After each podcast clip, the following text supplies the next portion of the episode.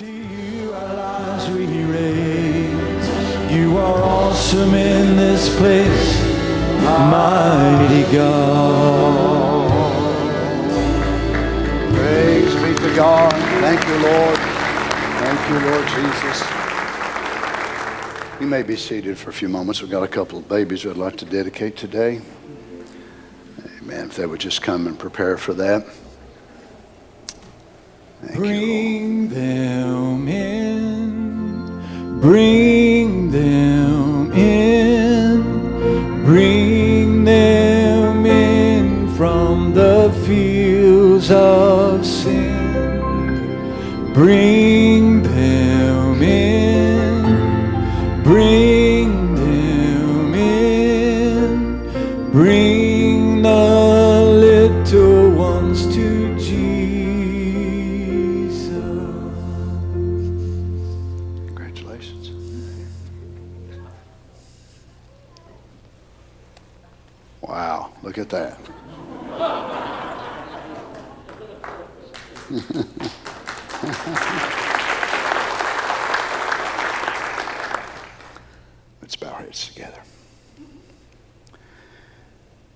Father, life to us is still such a great mystery how it can be that a man and woman can fall in love and their DNA be able to mix together and produce such a wonderful, wonderful thing as a child.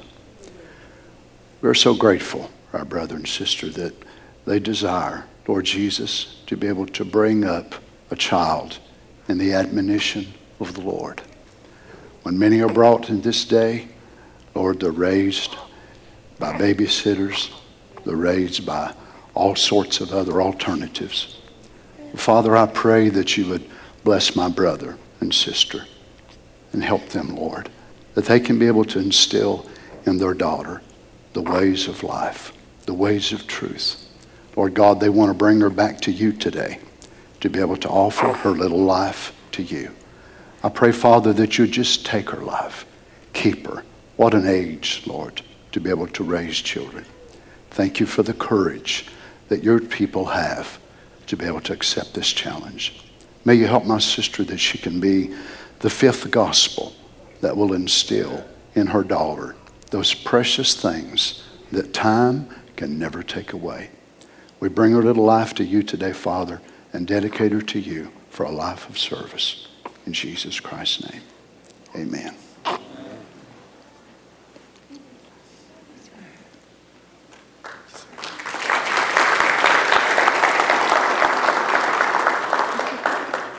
And her cousin.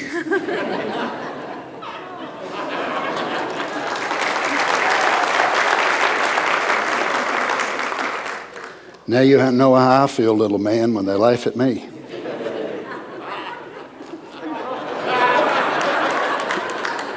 So, see, he's doing it now.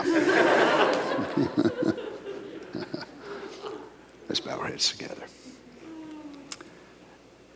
Lord Jesus, thank you, Father.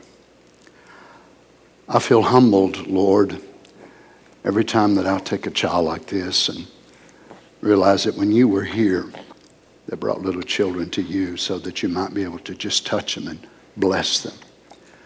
Father, we know that we've been given a responsibility as your church, as your people, to be able to take our children. Oh, Jesus, if you was here today, how happy these moms and dads would be to bring their little children to you and lay them in your arms.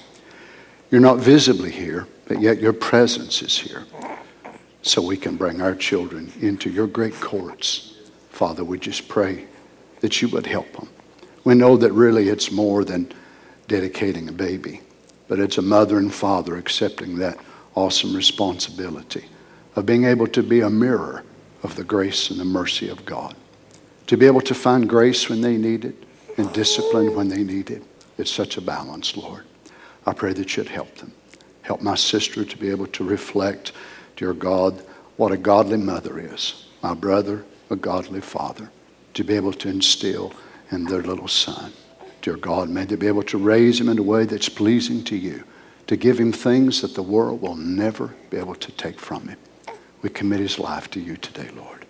Pray, Father, if he would be old enough to be able to accept you, may his heart be tender towards you, Lord. We dedicate his life to you. In Jesus Christ's name. Amen.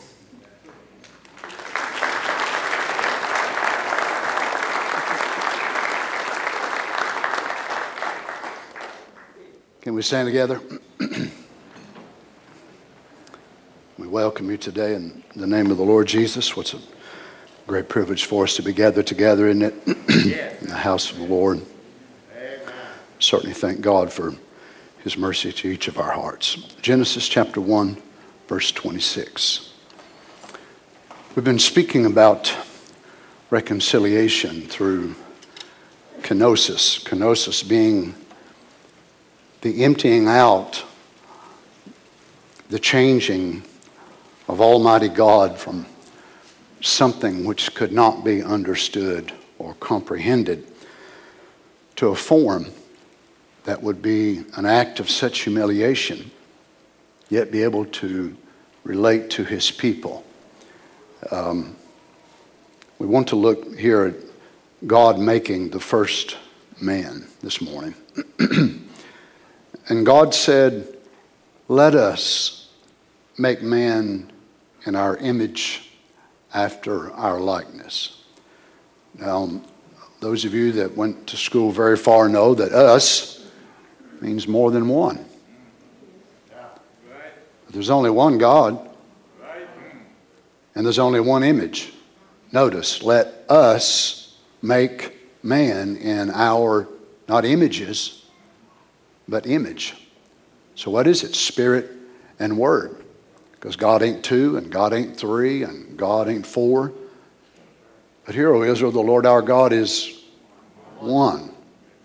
And God said, Let us, Spirit and Word, make man in our, plural, image, singular. What kind of God then are we serving? What kind of God are we talking about? We're talking about a God that reveals himself in three offices, the same way that you revealed.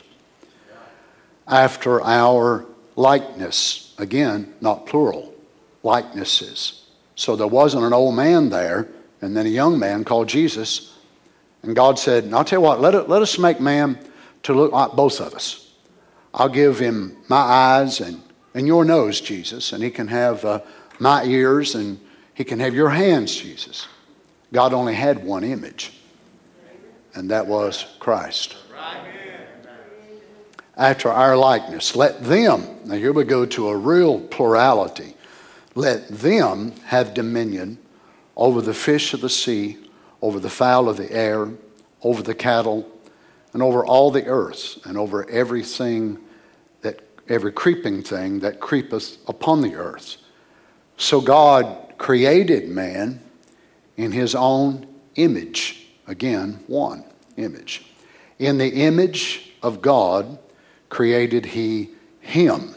Male and female created he them. Wow. So God made one man after the image of us, and then he made an us after the image in that one God. So here was a man that was plural too. Male and female created he them in what image? The image of God. Amen. Verse 27 So God created man in his own image, in the image of God created he him, male and female created he them. And still yet, just in one image. What was it? Spirit form. And God blessed them. And God said unto them, be fruitful and multiply and replenish the earth and subdue it and have dominion over the fish of the sea, over the fowl of the air, over every living thing that moveth upon the earth. Notice this now. Whenever we come to Genesis 2 7, and the Lord God formed man of the dust of the ground and breathed into his nostrils the breath of life. So the man in Genesis 1:26 was one man. Now we go to Genesis 2 7, and the Lord God formed man out of the dust of the ground. Well, where was that other guy? I thought God had already made man in his own image. But you see, this man is not in the image of God, he's made of the dust of the ground. And the Lord God formed man of the dust of the ground and breathed into his nostrils the breath of life, and man became a living nephesh, which is soul, animated being, became a living soul. And the Lord God planted a garden eastward in Eden, and there he put the man. Man never actually came from the dust of the Garden of Eden, but from the dust outside the garden, then he was brought into the garden. And there he put the man whom he had formed. I mean, I'd like to be remembered today as we go before the Lord. Heavenly Father, we love you so much. We are so grateful to know that the very same God who brought our earthly father Adam on the earth is the same one that's bringing us today back into your great paradise. Father, we pray that you would help us today as we've assembled. Lord, not just as a protractive gathering, not because we didn't have some other place we could go, we could have. We could have went here and there, but we chose to come here. We ask you, Lord, that you would meet with us, as you said in your word that you would. We know your way of meeting with us can vary from service to service based upon our needs, based upon the things that each of us come today with requests and desires in our hearts. So we're laying them before you. And we by no means would try to tell you how to do this or that or the other. So what we're asking is that you would just have your way. And if you will have your way, it will be perfect. Help me, Lord, that I can get out of the way. Lord God, May you be able to use that part of yourself that you placed in me. Shut my mouth to anything that would be displeasing to you, Lord. Open the ears and the hearts of your children. Speak to us your great words. It's in the name of the Lord Jesus we ask it. And the saints said, Amen. Amen. God bless you. You may be seated.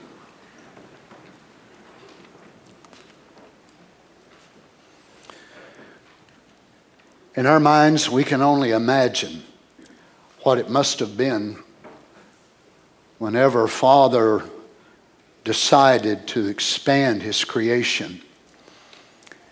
He had already created the universe and millions, billions of stars.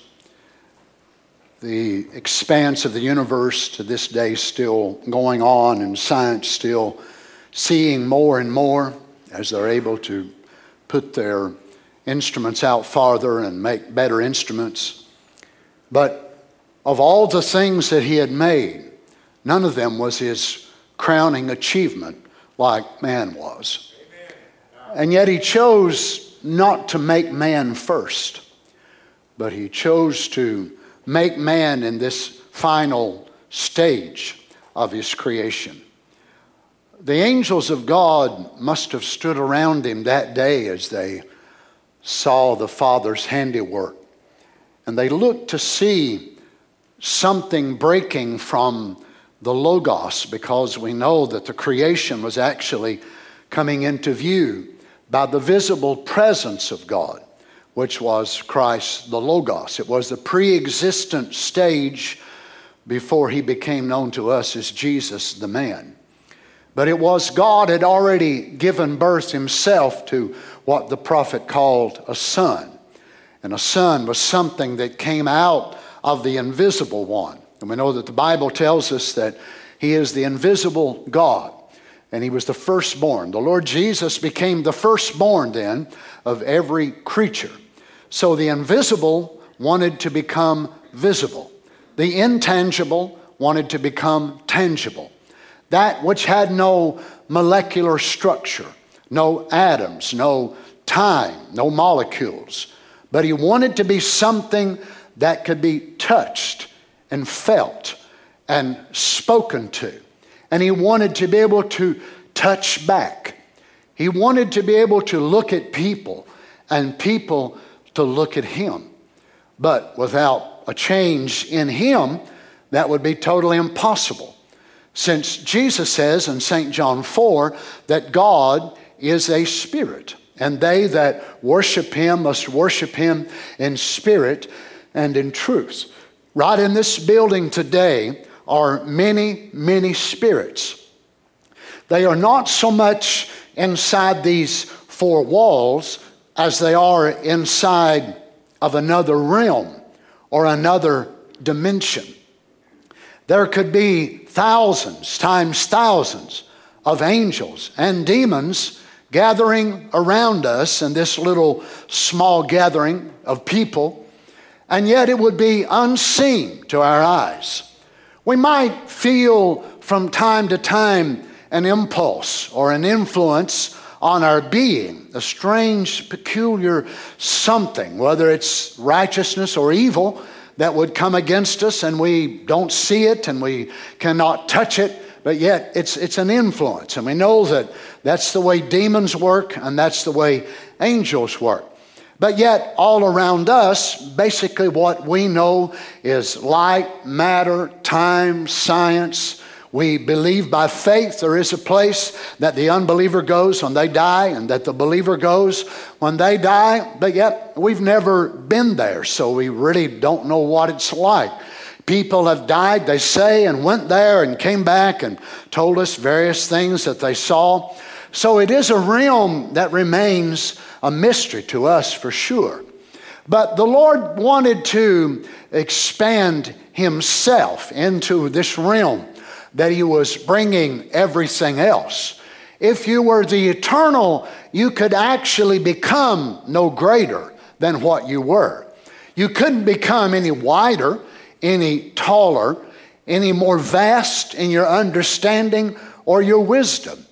But the only way to really make yourself known greater would be in the act of condescension, which is very hard for us because we think greater is bigger, smarter, more educated. So we expand our boundaries, and many times that means walking on others to do it. It doesn't matter who we hurt or none of that, just as long as we get bigger and we get greater and so on and so on. But that's not the way that he wanted to be.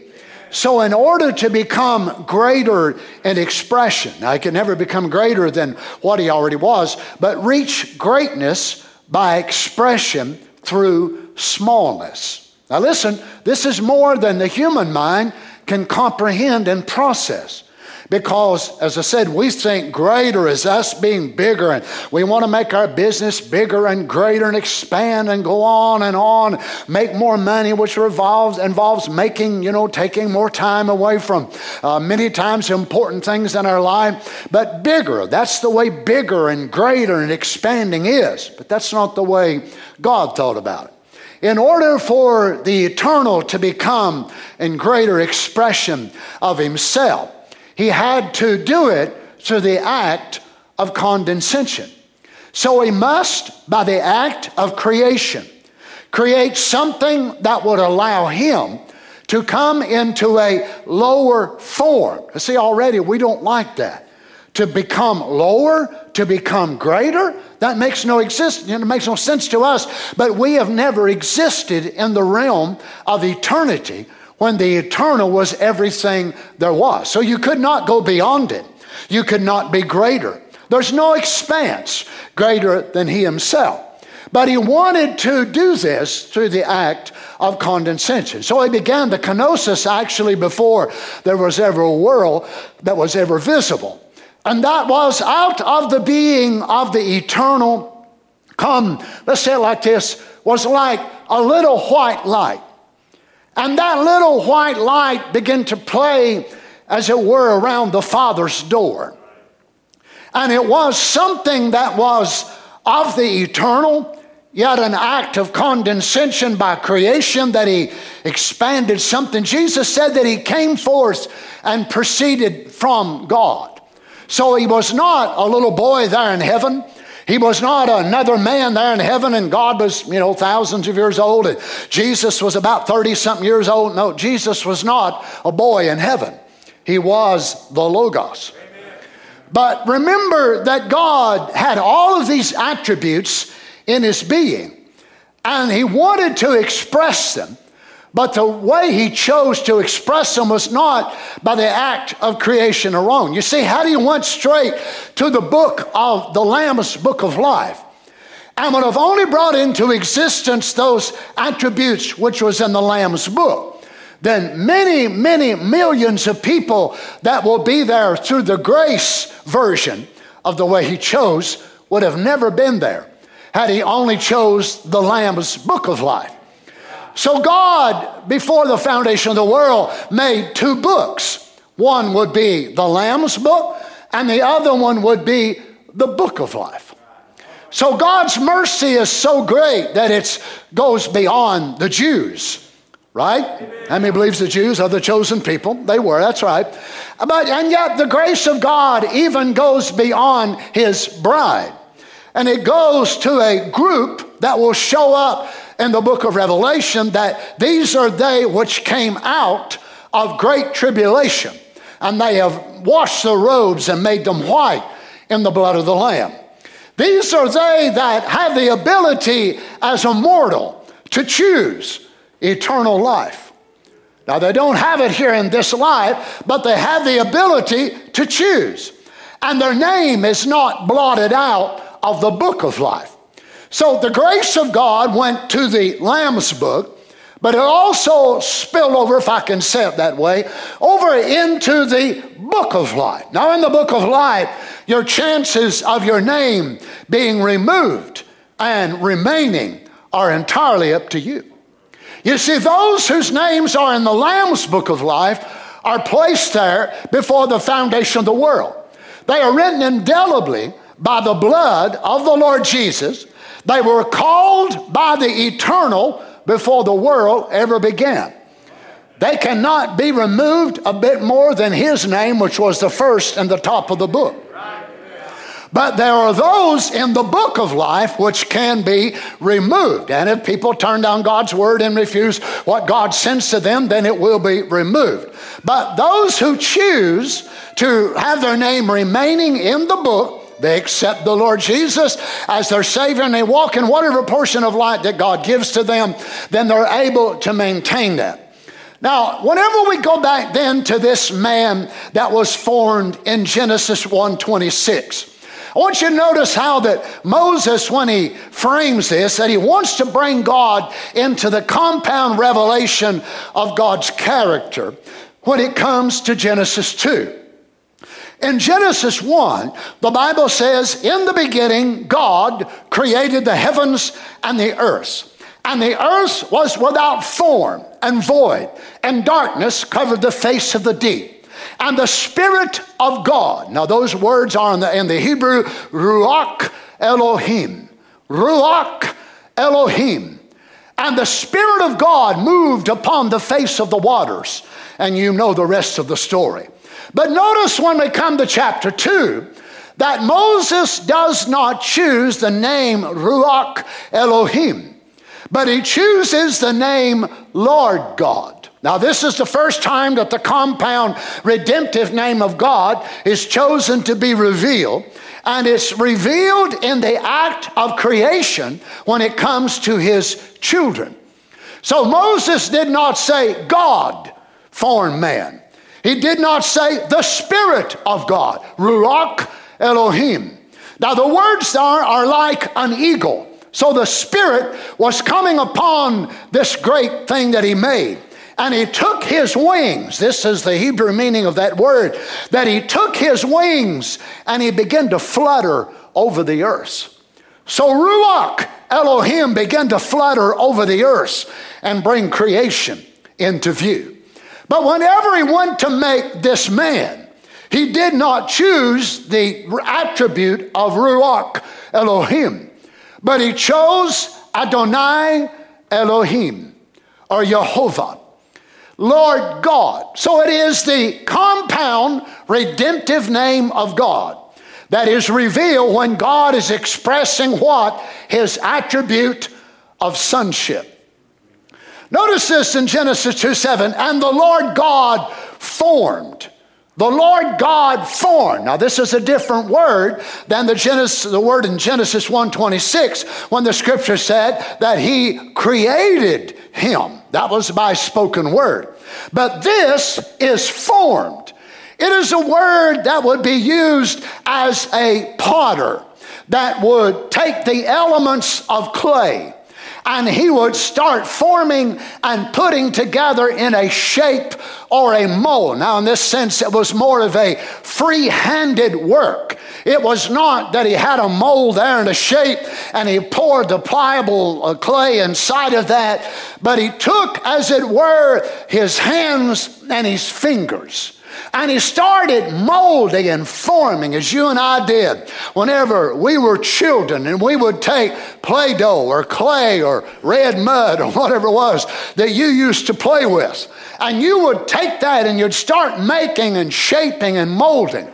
So here the Lord God began to form this man. And I want you to notice how Moses writes this. And the Lord God formed man of the dust of the ground. So he actually does not take a, a mattock or a shovel or something like that and, and go beyond the dust and then down into the topsoil and then down into the layers of the stratus of the clay. But he actually scoops up right off the top of the earth and he begins to gather together the dust. And he makes man or forms man of the dust of the ground. Now, what's this word? I'm not sure if you're familiar with it or not, but the word man, actually in Hebrew, is Adam, or the English word is Adam. So the word man means Adam. Now, watch what he does. So it is mankind, you can see the Hebrew word there mankind, Adam, or the first man. So the Lord God formed Adam, or the first man, out of the dust of the ground. Now, look at this word Adamah. So here is the man, and the word Adam actually means red. So the man was actually taken from the dust of the ground. His name originates with the very place where he come from. So where was this other man of Genesis 1:26? That the Bible said, and God made them male and female.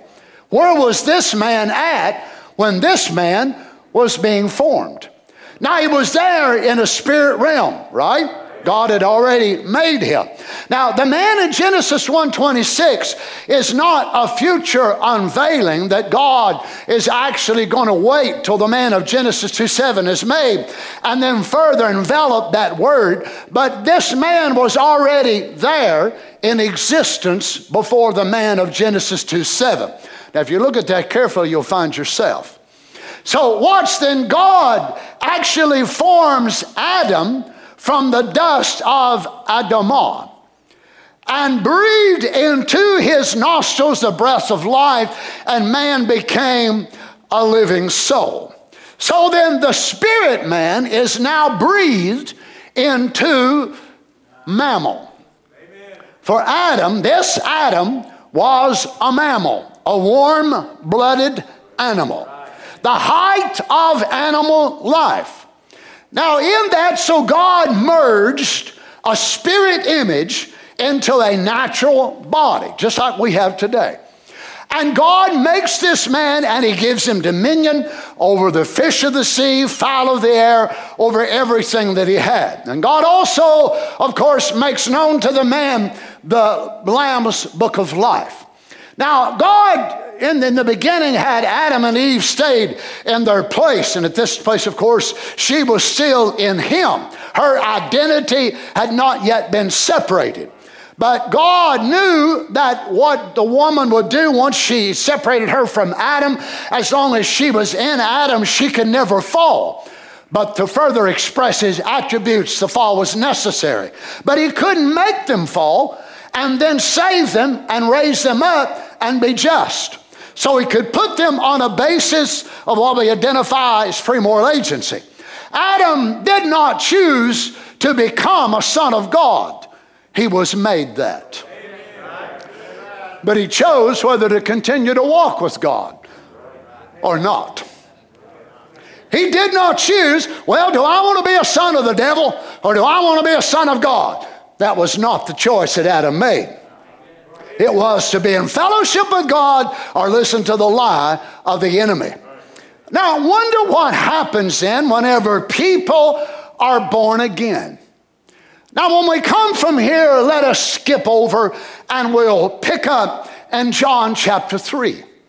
And we find a educated, well scholared, well versed Hebrew which my knew the law no doubt and with great anticipation had waited for years and years for the kingdom of God to come to the earth. As a man which had a, a background uh, under the great teachers of the day, no doubt he had an opinion and a view of what the Messiah would be. So he hears of this guy from Nazareth and he follows him a little bit and he starts seeing the things that are transpiring. And this man decides to make a visit to the Lord Jesus. His name is Nicodemus. He comes to the Lord, and Jesus goes to setting forth the mysteries of the kingdom of heaven. He didn't come right out and tell him where it would be like reading a newspaper, but he veiled it in scriptural terms. So he speaks these words to this man You must be born again. The man looks at him and said, Born again? How can a man, when he's old, enter the second time into his mother's womb and be born again? And Jesus still does not come real plain with it, but he says, The wind blows where it will. And you don't know where it comes or where it goes. So is everyone that's born of the Spirit. And you imagine said, Thanks, that really helped me. That was really informative. Wow. Jesus never did actually break down the mystery of the new birth to this man. Did he? Show me. Well, when you come on over and Paul, the apostle, is able to catch by revelation and simplify much more of what God was wanting to achieve by the new birth. You know that God had, after this man in Genesis 1 was breathed into the visible image in Genesis 2. And further on, of course, in chapter 3, the man falls. So there's a man in Genesis 1, there's a man in Genesis 2, and there's a prophetic man in Genesis 3. Now, that man in Genesis 3 was prophesied by God Himself. Whenever He spoke, that there would be a serpent bruiser that would come and bruise the serpent's head. And he called him a him. Not a woman, but a him. So the man of Genesis 3 is going to merge the man of Genesis 1 back into the man of Genesis 2. Because whenever the man fell in Genesis 3, then that spirit image which was breathed into him, the man of Genesis 1, left him. Now, there again, it's hard for us to comprehend because we was not there. But Adam, after he sinned and, and fell, he had the same color hair, same color eyes. He didn't gain no weight. He didn't lose no weight. All of that, he looked exactly the same, but something left him. And what was it? It was that spirit image of Genesis 1, which could not fall. Now, there was something that God breathed into him. Now, you've heard me say it many times before, and other men well as well, of course, but I'm not sure exactly what Adam did have in the Garden of Eden. But whatever he had, he lost. Whatever he had, he fell from. And what you and I have got, if we've got the Holy Ghost, you can't never fall from it. So, whatever we've got, Brother Jack, actually takes us further back than Adam had in that sense in the Garden of Eden. And the church said, Now, if you were sealed by the Holy Spirit, according to Ephesians 4.30, grieve not the Holy Spirit of God, whereby you're sealed to the day of your redemption. So, according to Peter, if you do these things, ye shall never fall. So there is this token of security that puts the real believer so far back into Christ that they can never, never fall from that state in the presence of God. So apparently, the man of Genesis 3, which was the Lord Jesus, as we know him now, the fulfillment of the serpent bruiser, Emmanuel, and all of that, has actually been able to, through the power of negotiation and reconciliation, he's been able to negotiate with whom? Himself and bring his own blood and pay the price. Now remember, Isaiah prophesied about him and said that he would bruise him. It would please the Spirit God to bruise him, and he would make his soul an offering. Now, what a peculiar thing a soul for an offering. I thought the blood was the offering, I thought that it was an animal life, not in the new covenant. It is not the blood of an animal that we're saved by. It is not by do's and don'ts. It is the soul of an innocent one that saved us. Why is God focusing on the soul? Now, what is the soul? Well, the soul is the nature of your spirit. So there was something then about Adam's soul that departed out of his body. Now, we know according to blasphemous names, 1962, prophet said whenever he breathed into Adam's nostrils, he became an eternal person with God. So God actually breathed into this animal body called Adam. He breathed into him a deposit, a great reflection of the eternal. How in the world did Adam ever die then at the age of 930 years old? Unless there was something that left out of him when he fell from his place. All of us know of people that used to serve the Lord and used to go to church and used to be, you know, Christians as we'd call them, yet many of them today don't want anything to do with the Lord. They want nothing to do with church. Well, at one time it seemed like they had something with God. Do we know people like that? They had something with God. They seemed to love to go to church. What happened to them? Well, they fell from whatever it was that they had but apparently, whatever they had would not keep them. Well, praise God. That's why I'll tell you one thing it takes more than saying God sent a prophet to keep you.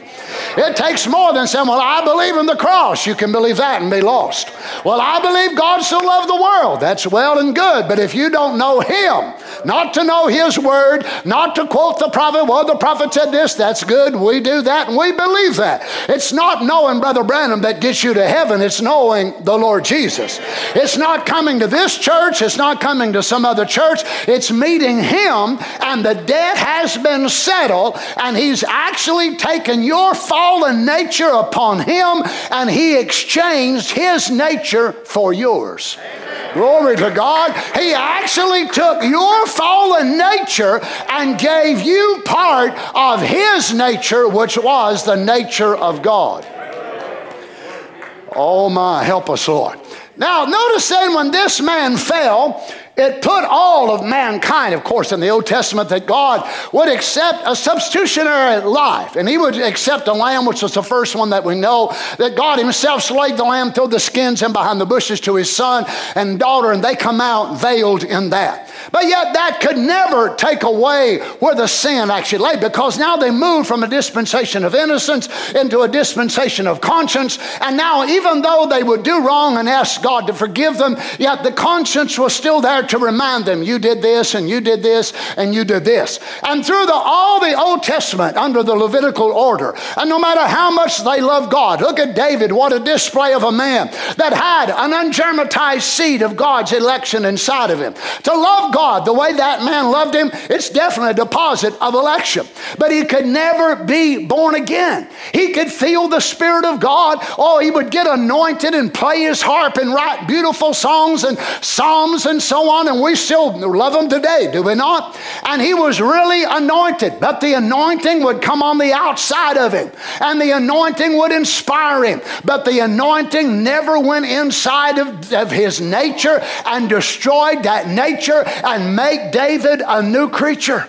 So he could love God, he could sing, he could shout, he could prophesy of things that would come to pass, and yet steal another man's wife and cause that man to be killed. Why? Because his love for God could never be quickened by eternal life. He had a seed and it laid there, but the Old Testament could never bring it to life. There was no lamb in the Old Testament that had a soul. Oh, glory. There was no lamb because a spirit, we know animals have spirits, but they do not have a soul. But there was no lamb, there was no turtle dove, pigeon, ox, whatever it was in the Old Testament that ever had a soul that could stand in substitutionary value for the soul of man. So man's nature then inside of him, and the law was constant. Don't do that, and don't do that, and don't do that. And they wanted not to do it. Many of them didn't want to do it. But there was no power in them to help them not to do it.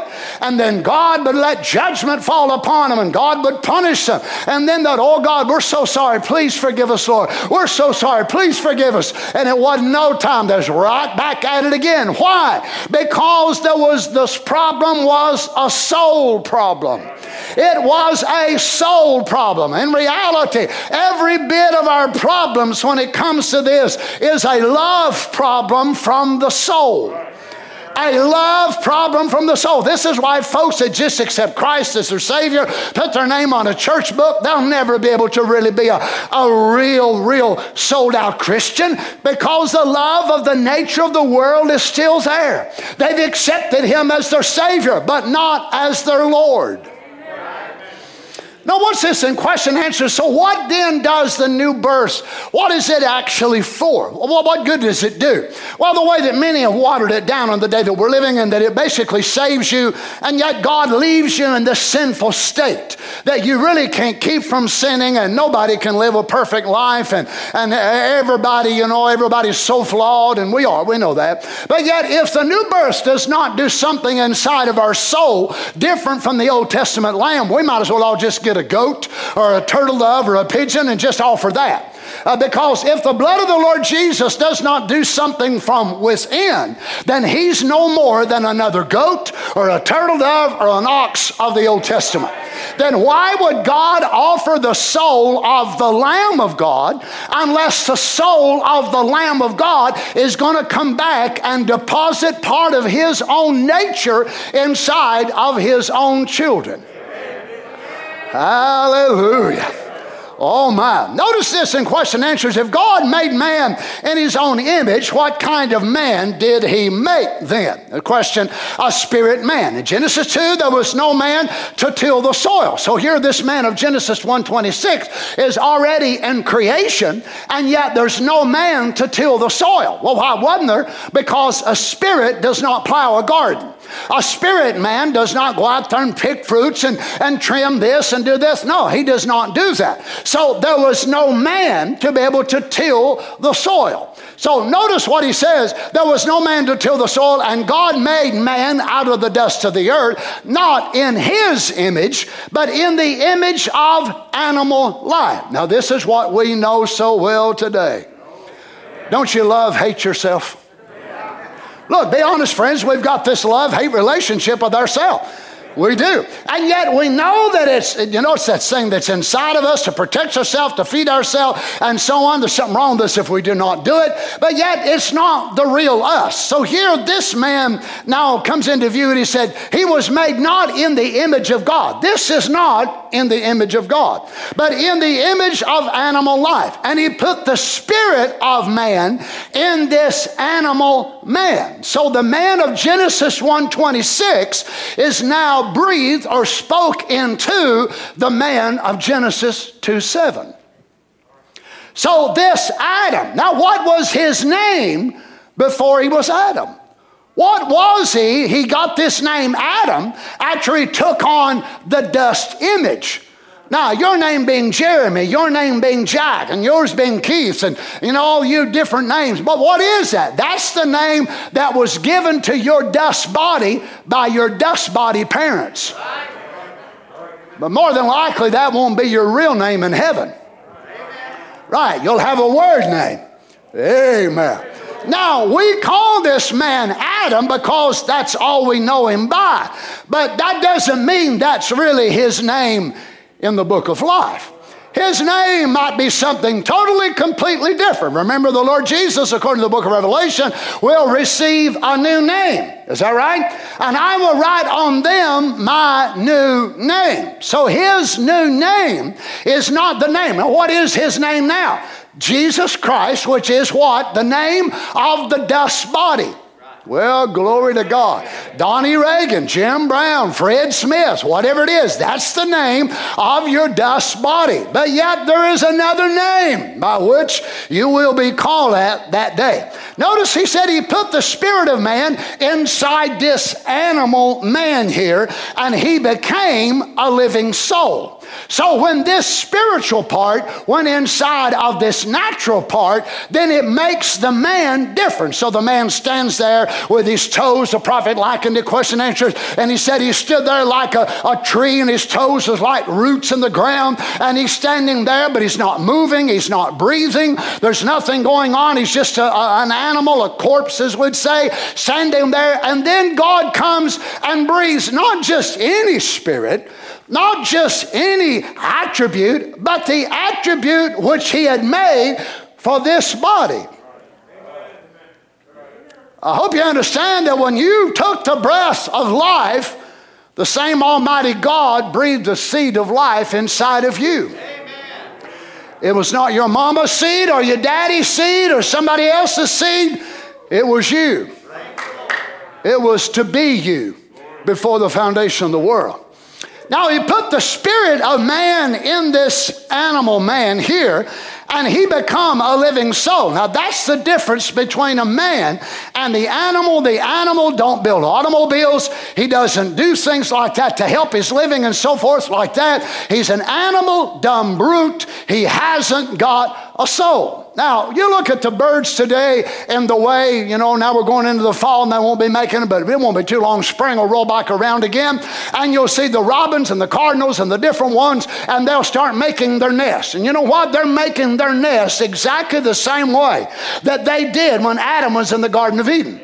Isn't it amazing that you don't find any Robins standing in line at Home Depot or Lowe's and they're checking out some little mini two befores and little mini guns and, you know, they got little mini shingles and, and little mini hammers and they're in there and they're just, you know, getting all their, what, what y'all doing, little birds? We're fixing to build a nest. Well, I thought you, you, no, no, no, no, we're, we were updated. We're updated. We, we build little shingles and we got little flushing toilets in our house and little, little tiny faucets and stuff and everything. We've got hair dryers and no, that they do exactly the same way they did years ago. Look at the cattle as we enter into wintertime and the horses, and they'll, they'll stand right out and you're freezing to death. You've got on, oh my, all kinds of warm clothes, and them cattle stand right there and say, How in the world did they do it? They wear the same coat that their grandparents and grandparents and grandparents did after the fall from the Garden of Eden and you build them a barn and they ain't got enough sense to get in it and sometimes they'll walk in and walk out. Is that right? Why? They don't have a soul. So you never see them out building a barn putting a heat pump in the barn and doing all that. They don't have a soul. But look at man. He keeps progressing more and more and more. Man through electronics through science through space through all that he's doing it, it'll be unbelievable when you think about it. If time would tarry another 20 years what man will be able to do? But you see by doing this this, man then comes to the spot to where he becomes the God of his own existence. Because he can look around, he can see the dog, the cat, the cow, the horse, the giraffe, whatever more, and they don't do any more than what they've done for thousands of years. But man keeps getting higher and higher and higher and higher. So he becomes to the spot to where he does not need God anymore in his life. If he needs new medicine, he makes it. If he needs bigger hospitals and more machines to do greater scans, he just keeps on through scientific research and he finds it and he provides everything he thinks that he needs. But he can't minister to his own soul. So then, what was God's purpose when the Lord Jesus introduced this strange doctrine that would be later known to us and down through 2,000 years of church ages called the new birth or being born again? What was the plan and purpose of God in order to bring the new birth? So, what is the new birth? Well, it's something that happens supernaturally. We know it's not natural, it cannot be. Although the natural elements are instruments by which God will use, and we hear the gospel, we sit and hear a preacher preach, and something moves on our heart. Or maybe you pass a church sign and something strikes your heart with conviction, and you see that, and then all of a sudden you feel like you need to ask God to forgive you. You need, and God God uses that human instrumentality, but yet the work, if it's true, is a work from within. So it's something that supernaturally comes from heaven, projected down to create an atmosphere around you, and then it pulls you inside that atmosphere. Notice this, and now notice all things 1952. When the worshiper is purged, is when he is born again. When his old nature dies and a new nature sets in. So then, when we are born, we receive this old nature. It's a sinful nature. It was our first husband that had the rule over us. And every one of us got it whenever we were born. That's why our children, as we dedicated those beautiful little babies a while ago, but yet if time will tarry and the Lord will, will hold off his coming for a few years, they will have to give their heart to the Lord Jesus. Is that right? A person could be raised in the church, dedicated to God, raised in the church, never do anything like many worldly children would do. They've still got to be born again. Why? They got a, a, an ill, mean nature, which is of the world. Now, watch this. Then he becomes a part of God. So when the old nature dies and a new nature sets in, well, how does it set? How does it get there? What causes it? When is the moment of this transformation? Then he becomes a part of God, a son of God. He gets new life, and the life is the Greek word there, Zoe, which means the life of God, and you become an offspring of God. So you see, what God wants to do in the new birth is exactly the same thing to you that He did in a similar fashion to Adam in the Garden of Eden uh, thousands of years ago. And that was breathe your spiritual identity into this animal life body. This is why that we cannot do it on our own. Well, I'm going to church. I'm going to get saved today. I'm going to, how can you do it? Did any of you decide that you wanted to become immortal on the earth? Was it any of your all's choice that here you were, you were a, little germ in your father's body and, and, a part of you there inside of your father, which was in your grandfather, which was in his father? And did, did you decide as a little germ, I, I'm, I'm going to get out of here? I don't like being here in the loins of my great, great, great, great, great, great grandfather, but I want to be a man. I want to live on the earth as a man, or I want to be a woman. Why, of course not. You had no choice whatsoever. But down through the stream of time you came, and by the sovereignty of God, if there had been another come out of there, another you know mixture of the chromosome from the mother chromosome from the man, if it had been another one, it would have been a girl. If it had been another one. But you know what? God chose you to be born. Matter of fact, the prophet said the natural birth was a greater mystery to him than the, than the virgin birth was. So, but there was something, who determined that you come? Well, I, I made up my mind. You didn't have a mind. Well, I, you was no I. You was a gene in the loins of your father. So who was it that decided that it was time for a, a son or a daughter or another child to be added to the family? Mother and father talking about it. You mean you were actually brought to this earth without a choice? Oh my goodness, now y'all gonna get in trouble if you agree to this. You mean you actually were born into this world without a choice? How many of you chose to be born into the earth? How many of you chose to be a human instead of a dog? None of you. Wow. So you mean you were actually born a human by a will which was superior to your own? You're sitting there looking at me, nodding your head with your little mascus on, and you're sitting there nodding your head that you did not choose to be here, that you did not choose the day you would be here. Did any of you choose your family? Well, it'd been nice sometimes if we could have. You can choose your friends, but you can't always choose your family, can you? So the, we, we did not choose the family we were born in, the time we were born in. We didn't even get to choose if we was a man or a woman, whatever we were, but that choice was made by someone else. Now, do you all mean to tell me you think it was just of your mother and father? to bring a human into this age when there's so much sin and so much wickedness, and it's just of them to put you here as a mortal? You're hung, you might as well say amen. what if they could do that and oh, you say, well, it wasn't that it was unjust, it was love. Oh, I see. So your father loved your mother, and they decided after however long they'd been married, they wanted to have a child. And you are the product of that love then you come to this earth as a productivity of a man loving a woman, a woman loving a man, and then you're brought to the earth without your own choice, without your own consideration, and you think that's just. Could not the Almighty from back in eternity throw his seeds, as it were, down through time? And said, There'll be a Moses, there'll be an Aaron, there'll be a Levi, there'll be a David, there'll be a Samuel, there'll be a Donnie, there'll be a Nathan, there'll be a Carol, there'll be this and that and the other. If your mother and father, if your mother and father could be able to do it, what about your father that loved you before your mother was ever born? Now, what is this thing then of the new birth? Why is it so, oh my, was it so imperative? Why is it absolute, absolute necessity to get it? Then, if it is, can't you see it will be one of the main things that Satan will try his best to confuse people on?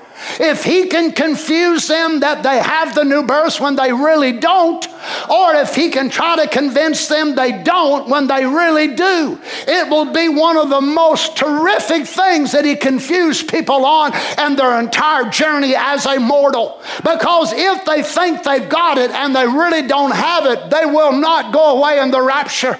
If they don't think they have when they really do, they'll never be able to accept fully who they are because are always looking at their human mistakes and their human errors and say, Oh, if I could only be born again. Oh, if I only had the Holy Ghost. And yet it's setting inside of your soul. It is you. Oh, hallelujah. It loves you. It sealed you. It is Him that gives you the strength you need from day to day. And you're wishing you had it.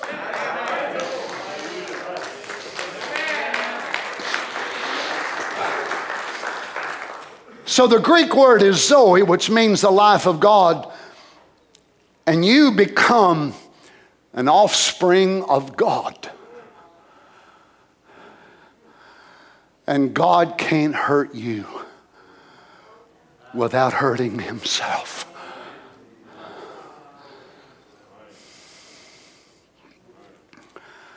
Praise be to God. Watch this the cruelty of sin. So, the soul of man is the nature of the Spirit. Now, when you're reborn, you don't get a new spirit, you get a new nature of that spirit. It's the same spirit, but a new nature of it. You take two men, stand them together, both look alike, one of them a sinner, one of them a Christian. One man say, I got the spirit same as you have. See, but one of them is different. His soul, his nature's different. He's been changed. Oh, so you mean, Brother Donnie, that he quit drinking, he quit smoking? No, that's not what I'm talking about at all. A person could drink. They could drink so much every day. They could, they could smoke. They could take all kinds of pills. They could have 57 girlfriends. They could cuss. They could live the office terrible life ever was. And if they would make up their mind and they had the ability to quit all of those above mentioned things, they are still as lost as they were before. Because we do not find ourselves, He finds us. We do not change ourselves, we do not transform ourselves. Amen. We kick into action once the transformation has started in the cycle of our soul. That's when we start doing things. That's when we start sanctifying ourselves. That's whenever something starts moving in us and our works become the expression of His face, which has been born in us. But there ain't but one person that can cause the new birth, and that's the Almighty. There ain't but one man in the earth, one man in the earth that could have caused me as a mortal to come to this earth because I was in the loins of Don Reagan. Him and my mama married, 18, 19 years old. Me being born and living in a little old shack right up next to Windy. Y'all know where Windy is? I ain't talking about Chicago. It's not Windy City, but it's windy. There's one little store, and the road comes up like this and turns around that little store, and then you got a fork that goes this way and a fork that goes that way. And if you fork left right there and drive out that gravel road about a half a mile, that's where I was brought back after I was born.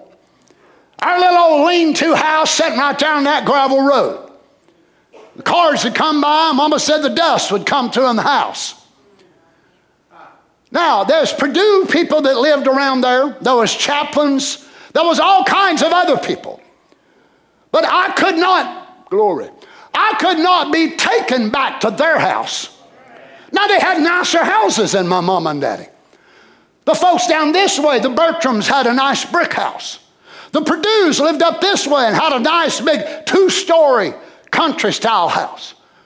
But I could not have been taken to their house and called a Bertram because I was a Reagan. Now, as poor as I was, as underprivileged as I was, I'd still rather lived with my mom and daddy. Because if I would have went into the Bertram house There'd always been something inside of me. You know how it is. Folks that are adopted and they're adopted into a family even when they're young, and there's something inside them. They want to try to make the connection with their biological parents. Glory to God. Hallelujah. Don't you understand when you were born into this world, you were taken to the Bertram house of sin or the Purdue house of sin, but there was something down inside of you that longed to know who your biological father was? There was something inside of you that wanted to know there's got to be more to going to just going to church. There's got to be more to God than just signing your name on a book. What was it? It was that little seed of God inside of you crying for identity.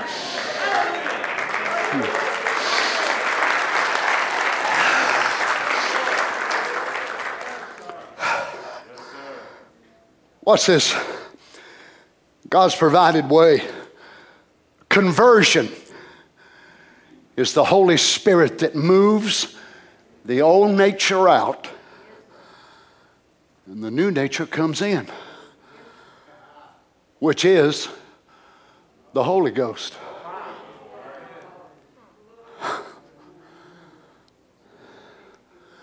So you see, whenever you Look at what so many folks believe the new birth is today. I accept Jesus as the Son of God. I accept Him as my Savior. You're born again. And where did you get that out in the Bible? Did Peter and them on Acts chapter 2, when they went up to the upper room, did they sit there? We believe Jesus Christ, the Son of God. We accept Him as our Savior. Their births come from heaven. Right? The pillar of fire divided himself in the upper room, and their births come from heaven. Well, guess what? If you ever get it, yours will come from the same place. There ain't a preacher in the world. Oh, so and so my favorite preacher. I don't care who it is, how favorite he is. He cannot be able to give you a new birth. No one can do that but God. Notice this. So, conversion is the Holy Spirit that moves the old nature out, and the new nature comes in, which is the Holy Ghost. Again, the Lamb and the Dove. If you want to be a Christian, just ask Christ, and He will take your old nature out and put a new nature in. Notice He's not saying smoking, He's not saying drinking, He's not saying running around or your wife or, or your husband. You see, you get rid of the sin problem, and the attributes of sin fall off. They just automatically die. Then you don't have to impersonate anything. It's just your normal life that you're living. A friend, for those that are really born again, it's no harder for them to live a born again life than it is a sinner to live their life. As a matter of fact, to me, it's much easier to live a Holy Ghost filled life than it is to live a sinner. You look out here at the sinners and what they're doing, and their master don't love them. You never prove to me that the devil has love. He hates.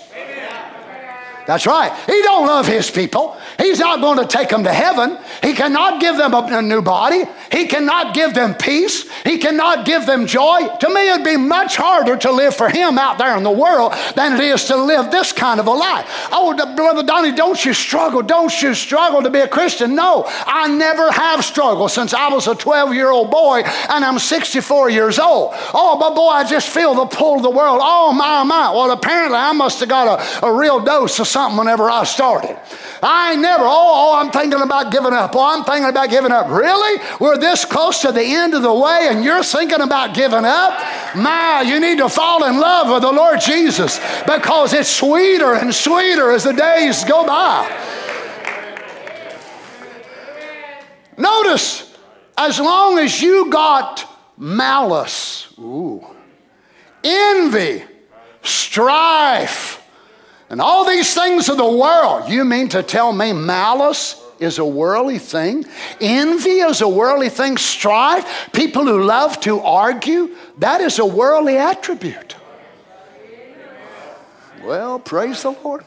The Bible said if you love the world or the things of the world, the love of God's not even in you. See, because the life of God isn't in you. The life is in there, it just produces itself. It just lives its way out. Can you imagine Adam getting up in the morning and saying, Wow, man, I'm struggling today. It's so hard for me to be Adam. Wow. I wish I was Bob. I wish I was Fred. I wish I was, oh, man. It must have been wonderful being Adam. Well, let me just go ahead and say it. You think I'm crazy anyway. I don't mind telling you, it's wonderful being a Holy Ghost filled Donnie. I'll tell you one thing, friends. I would not be want to be a carnal Donnie Reagan that didn't have the Holy Ghost. Goodness, no. There's too much stuff on the Reagan side and on the Schultz side, my mother's side. No way would I want to live in this world and go like a lot of my family have gone. Uh-uh. But it is joy unspeakable and full of glory being Donnie Reagan filled with the Holy Ghost. How many knows what I'm talking about? It is peace that passes understanding when the world don't know what we're going to do. They're terrified about COVID. They're scared to death about how the president's going to do this and that and the other. They're scared about the economy. They're scared about this. And every day we're getting closer and closer and closer to our future home. Oh, it's wonderful. Oh, somebody ought to say amen with me. If you're really filled with the Holy Ghost today, you can say it's great to be filled with the Holy Ghost and be a Nathan Davis. It's great to be a son of God and be a J.D. Whitson. It's a privilege to be a Skip Walker and filled with the Holy Ghost. I'd rather be that than anything else I know in this earth. Mm.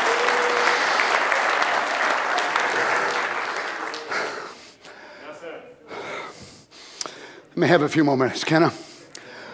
Until this body has been redeemed, it's subject to sickness again. Exactly right now, it's got to die, it's got to perish. So did the soul.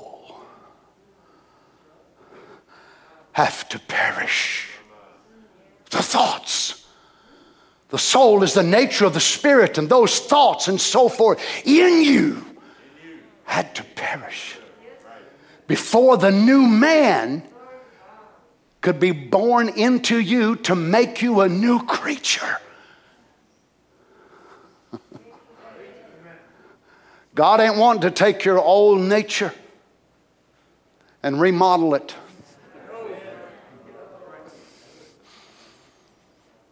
He's wanting to kill it.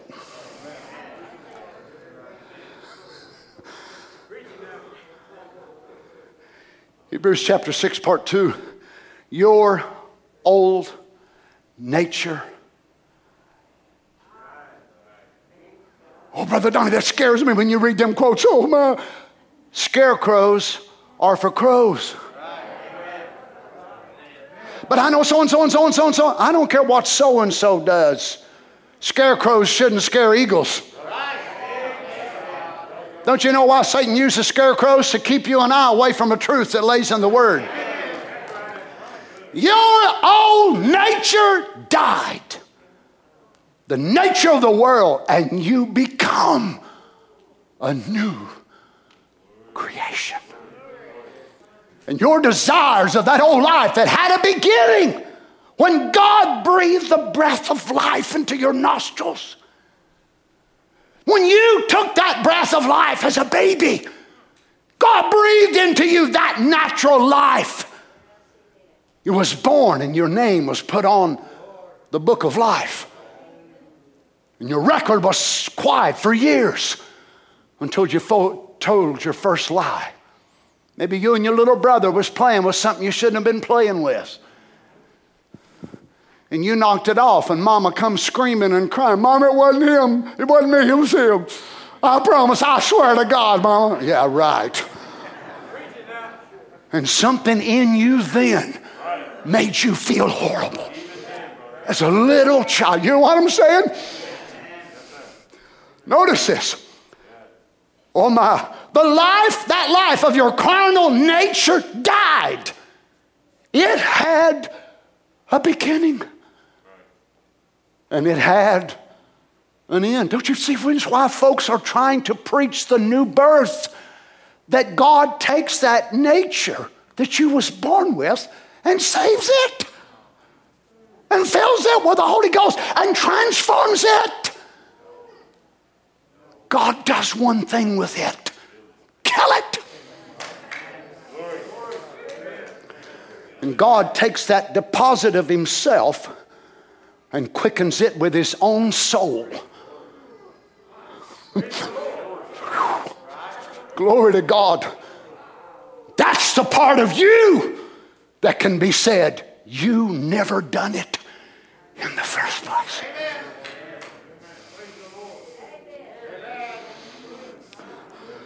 Notice this that life of carnal nature died. It had a beginning and it had an end, and it died and was done away with forever. That old nature, God came in with the new nature. Can't you see why Satan would want to interrupt this program of God? He'd much rather offer people a church membership what? Don't, don't, don't take that new birth stuff. Don't get that life of Jesus. That'll make you a little amateur God. That'll make you deity in a human body. Don't get that. Just here, here, here, here. Just take some tapes and stay home and play tapes and go to church every now and then and, you know, just be a pretty good guy. You'll go to hell. You'll be lost.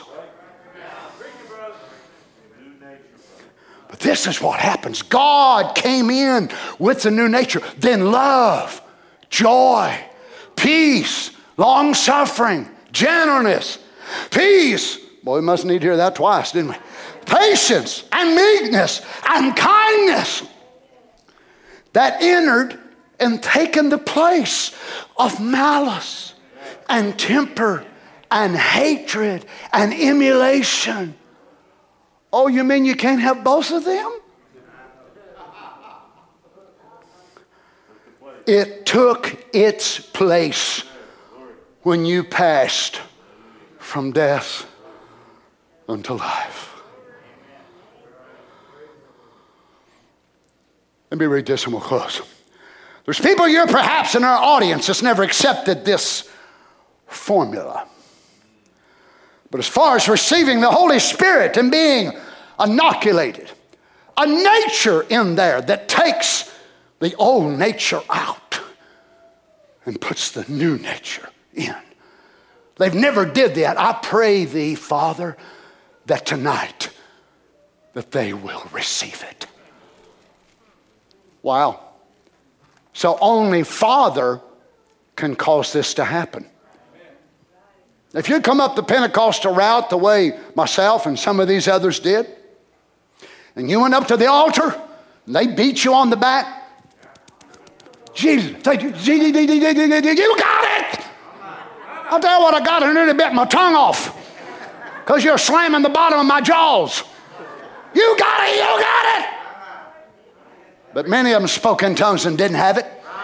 Many of them joined the church and didn't have it. We've seen in our own ranks many that come around us that didn't have it. Why?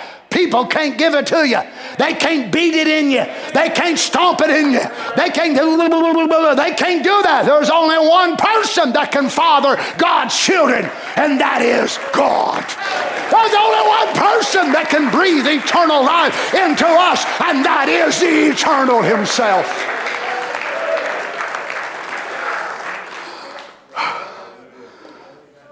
Let's stand together. I got way too much here to look at. Can I read you one more? Notice what happens to you then. Thy seed shall possess the gate of his enemies. They become a new creature. They're a new nature. They're, they're a new being, a new creature there. The Greek word says new creation. He's quoting now from 2 Corinthians 5.17 if you'd like to read it. A new creation. You have been recreated again. From what you were to the image of a son of God and a daughter of God. It's just such an all. It's the greatest miracle that ever happened when a sinner can be made to become a Christian. Now remember who is saying these words. This is a man, this is the year 1961. This is a man who has seen the dead raised. This is a man who has seen God take Congressman Upshaw, who's been crippled for years and years, and make him walk. He'd seen Florence Nightingale, which was only the skeleton of a person, and see the dove come on the window and set on the window sill, and God miraculously heal her. He had seen it in Arkansas eight days and nights on the platform, thousands of miracles. He'd seen it in South Africa when they led this African boy, and he was so out of his mind with a chain around his neck like a dog. And he's seen the Spirit of God after prayer raise him up to his feet and restore him in his right mind.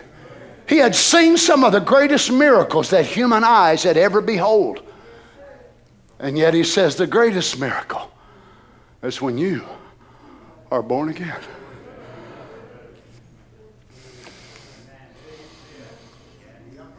Isn't it amazing?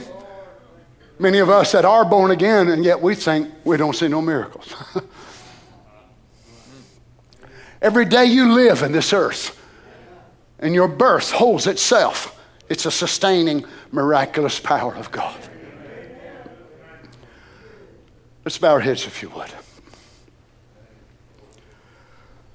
Oh, Jesus.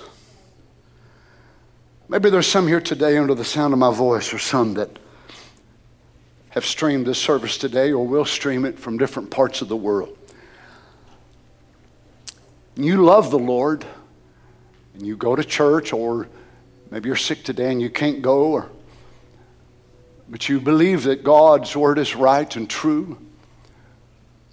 As far as for you to say personally, that you have this. I'm not your judge, but you just look at your own heart, your own life.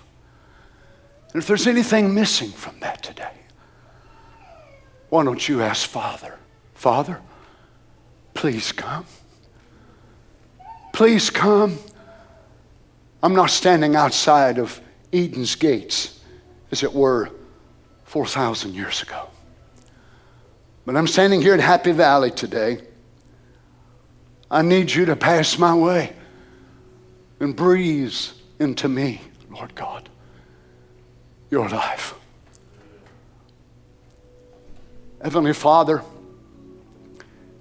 as we bow our heads to the dust of the earth from whence we were taken, if time would go on, one day we will return. But we're so thankful, Heavenly Father, that our man of Genesis 1, when the man of Genesis 2, if we would relate it to us as well, how many have I buried, Lord, the years that I've been here, over 30 years now. And many of their bodies are laying over here at the cemetery. Blountville, Kingsport, Sullivan County, Jonesboro. But yet, Lord God, when the life left their body, that real spirit being that was inside of them, in a moment, was carried over to the other side and entered into a theophany body with the hope that their dust body will be raised again, except this time it won't be animal life, it'll be Zoe life in the human body. Lord God, if there's one here today or one who will hear this service, they've never met you that way, Lord, I pray you would help them. Father, we don't want to be religious. We want to be born again. Lord, we could be called by all kinds of names. We could call our church name all sorts of things. We could belong to a denomination or organization, or we could be known as followers of the message. That's no more than just another term if we don't know you. So, Lord, we want to know beyond a shadow of a doubt that we pass from death unto life.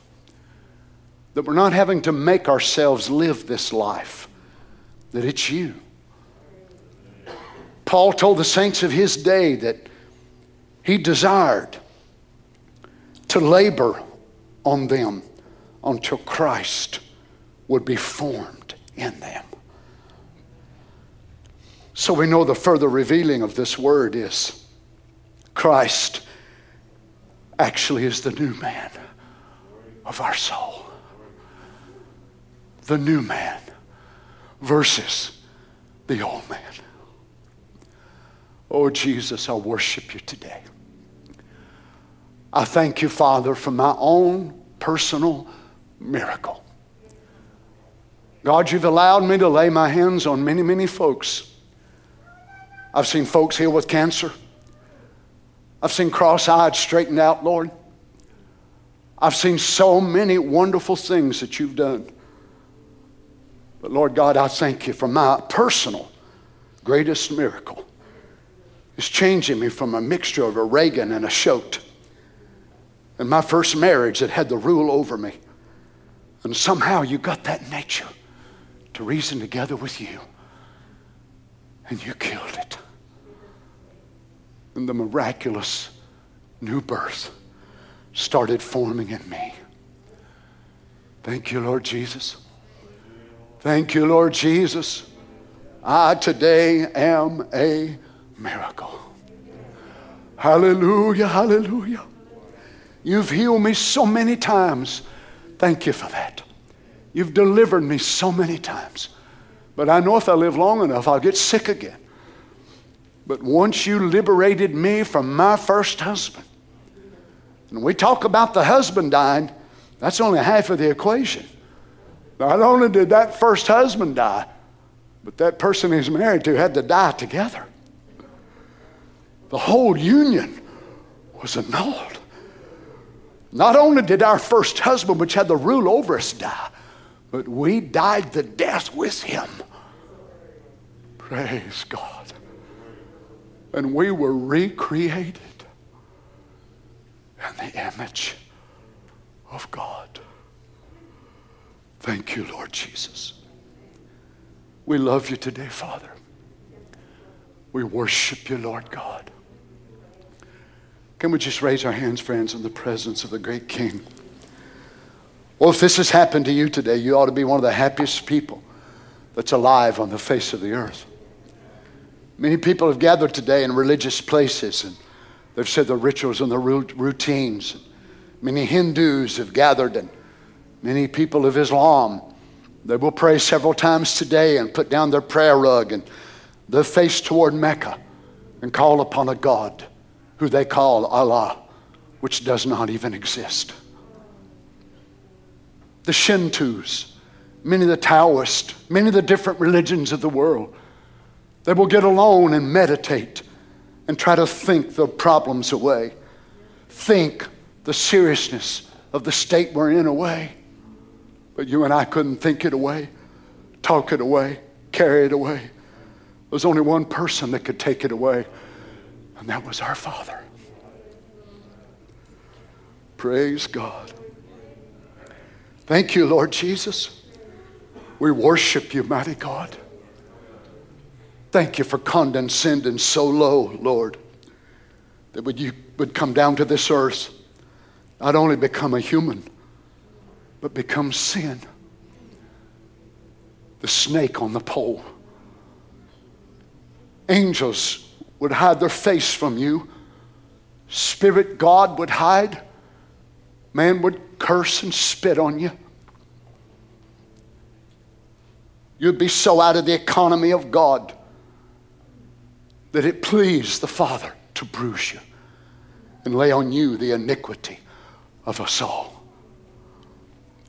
But Isaiah went on to say, after you have made your soul an offering, you will see your seed. Look this way today, Lord Jesus. We're not all of it, but we're glad we're part of it. Amen. Look this way today, Lord God. Standing in this place are some of your seed. We're able to stand here today redeemed because your soul was not only offered, your soul was accepted. Hallelujah. So you're able to go not only and place sacrificial blood and symbol upon the altar in Hebrews, as Paul so beautifully declared it, but your soul was accepted for mine. Then I become born again. I receive a portion of you back in me. Glory to God. We worship you, Lord God. Thank you, Lord Jesus. Come and just worship Him a little bit now, saints, while we're in His presence. Think of it. Many of you that used to sit around with a cigarette between your fingers, a can of beer, a bottle, or whatever it was, pills, looking for happiness, searching for something.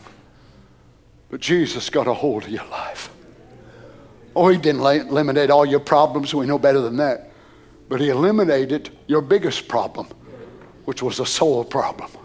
Your problem wasn't drinking, your problem wasn't smoking, it was a soul problem. But God accepted a work of His own hands in the mediatorial aspect to offer a soul in place of ours so that we could be born again. And he would come by where you was at, knelt down on an altar or out in a barnyard somewhere or wherever it was that He dealt with you.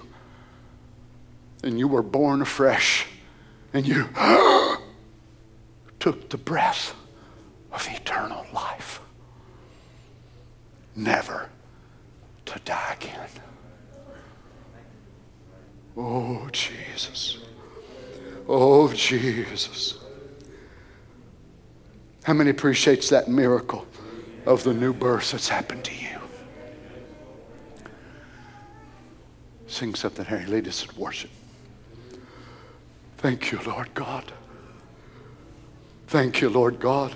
Oh, I'm sure you got plans today. You're going out for lunch, and it's a nice day. You're going to do this and that and other. But can we just put a pause on them thoughts for a few moments? Think of where we're standing, redeemed. As Gentiles, there was a place in the tabernacle that had your name on it. In Solomon's temple, when the second temple was rebuilt, Herod enlarged it, taking him 46 years to do it. There was a place written with your name on it. It was on the outside, and it said something like this Upon pain of death, any Gentiles entering from this point on will be killed. You had no right in the holy place. You had no right in the Holy of Holies. But upon pain of death, He took it for us and said, Children, don't stay out now. Come on in. Come in to the Holy of Holies. Now you can walk right up before the throne of God and raise your hands and say, Abba, Father. Abba, Father. I'm redeemed. Can we just worship Him a little before we go? Sing some. Oh, Hungry Jesus. I come to you, for I know you satisfy. Lord Jesus. I am empty, but I know your love not run dry. Yes, so I wait for you. Oh God. So I wait.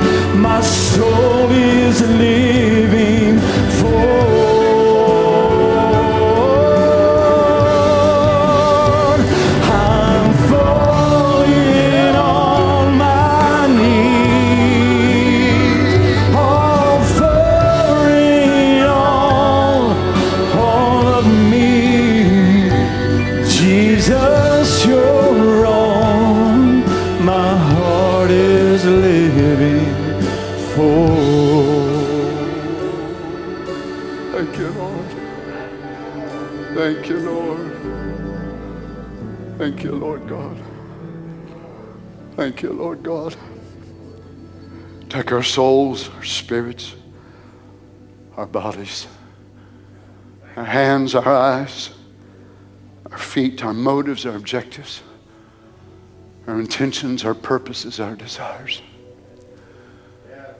May we rededicate ourselves. How many would like to do that again today to the Lord? Many of you have been serving God for my decades. How many would like just to rededicate yourself today to God?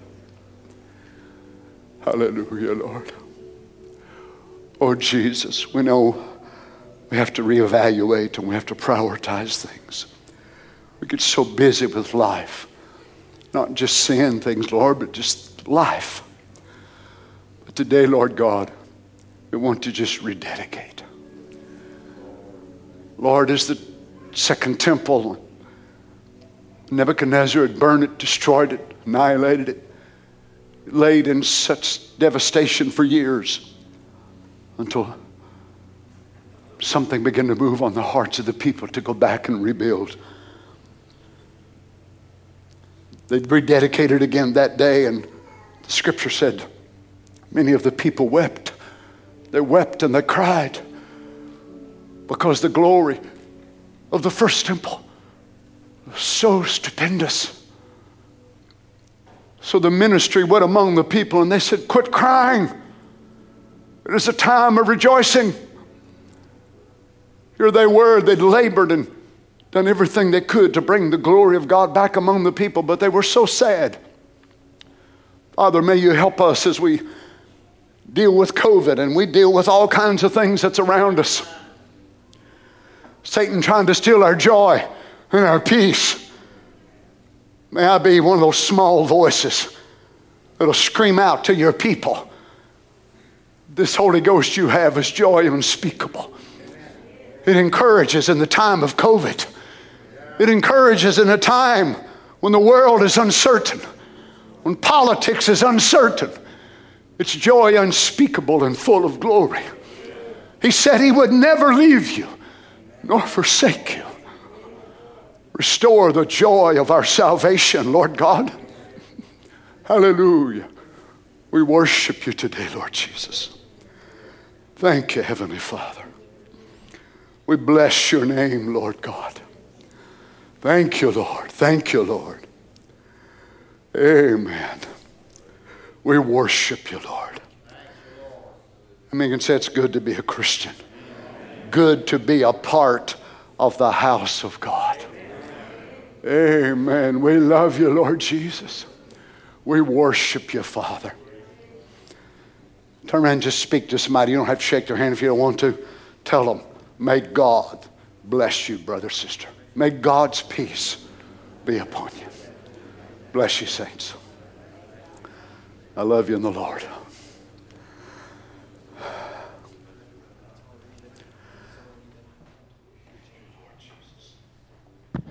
Amen. Let's just sing this little chorus before we go this morning. Amen. How many enjoyed the word of the Lord this morning?